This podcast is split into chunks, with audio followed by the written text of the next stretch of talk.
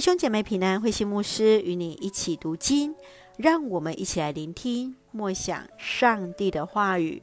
雅各书三章，控制自己的舌头。雅各书三章分别以舌头和智慧为主题，做信仰生活的提醒。在第一节到十二节是强调舌头的力量，舌头小而不足轻重，却是带来极大的力量。舌头所带出的话语，如同那掌舵的力量，却也有毁灭的力量；相对的，也能带来令人喜乐的力量。因此，都当谨慎使用言语，来成为美善的力量。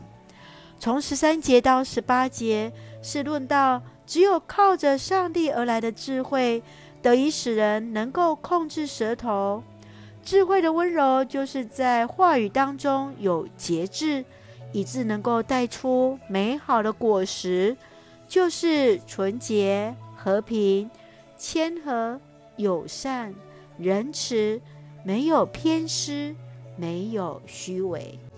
让我们一起来看这段经文与默想，请我们一起来看第三章第十节：颂赞和咒诅都是从同一张嘴巴出来。弟兄姐妹，这是不应该的。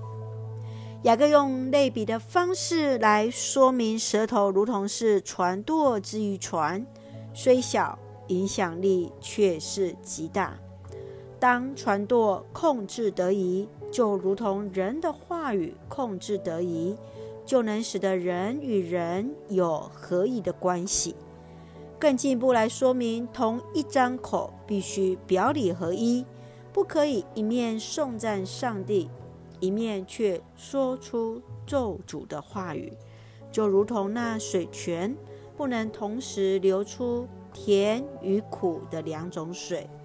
因此，人们都当谨慎口舌，来活出颂赞上帝的样貌，带来纯洁、和平、谦和、友善、充满仁慈的果实。亲爱的弟兄姐妹，一口二舌，常是造成信仰团体当中最大伤害的原因。你认为当如此行，以避免这样的伤害呢？你如何使用话语来成为人的祝福？愿主来保守我们的口舌，成为彼此的祝福。让我们一起用第三章第二节作为我们的金句。